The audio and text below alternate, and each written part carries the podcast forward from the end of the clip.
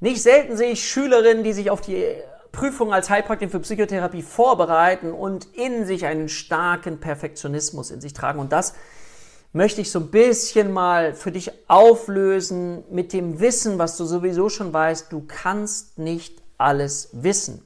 Und meine Einladung für die Ausbildung, wenn du das lernst, ist eben nicht ein Auswendiglerner zu sein, sondern ein Verstehenslerner.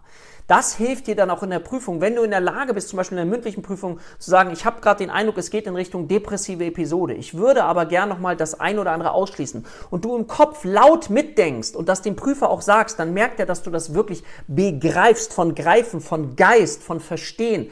Und das ist etwas wichtig. Dann brauchst du nämlich nicht perfektionistisches Lernen, sondern du kannst eher sagen, was du denkst. Und wenn du dann mal Einzelfakten nicht weißt, ist das nicht ganz so schlimm, denn keiner von uns kann alles wissen. Aber bitte lerne auch verstehen und stell dir immer ein Fallbeispiel vor. Das hilft aus meiner Sicht sehr stark.